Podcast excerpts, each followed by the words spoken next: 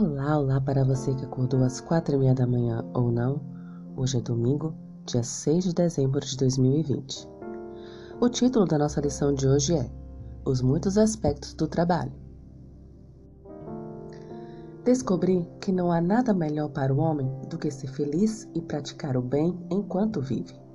Descobri também que poder comer, beber e ser recompensado pelo seu trabalho é um presente de Deus.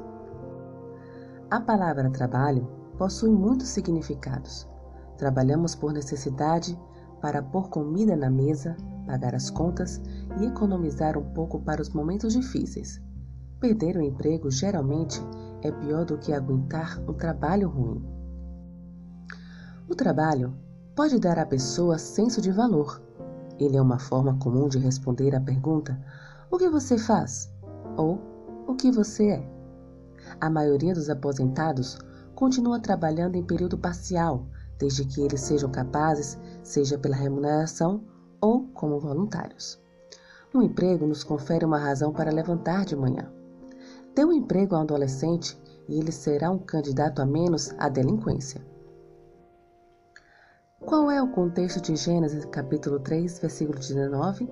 E o que isso revela sobre outros aspectos do trabalho, pelo menos para alguns? De repente, o trabalho dado antes da queda muda após esse evento. Nesse texto, há uma referência a outro aspecto do trabalho. Para algumas pessoas, o trabalho significa apenas a enfadonha labuta diária que terminará com a morte. Elas trabalham em empregos que desprezam, na esperança de se aposentarem enquanto ainda têm saúde. Para outras, o trabalho pode até dominar a vida, tornando-se o centro da sua existência, até mesmo a fonte abrangente da identidade pessoal. Longe do trabalho, essas pessoas se sentem deprimidas ou desorientadas, sem saber o que fazer ou para onde ir. Na aposentadoria, elas podem desmoronar física e psicologicamente e geralmente morrem prematuramente.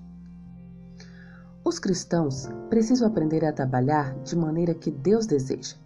O trabalho é mais que uma necessidade econômica. O homem é mais que um emprego.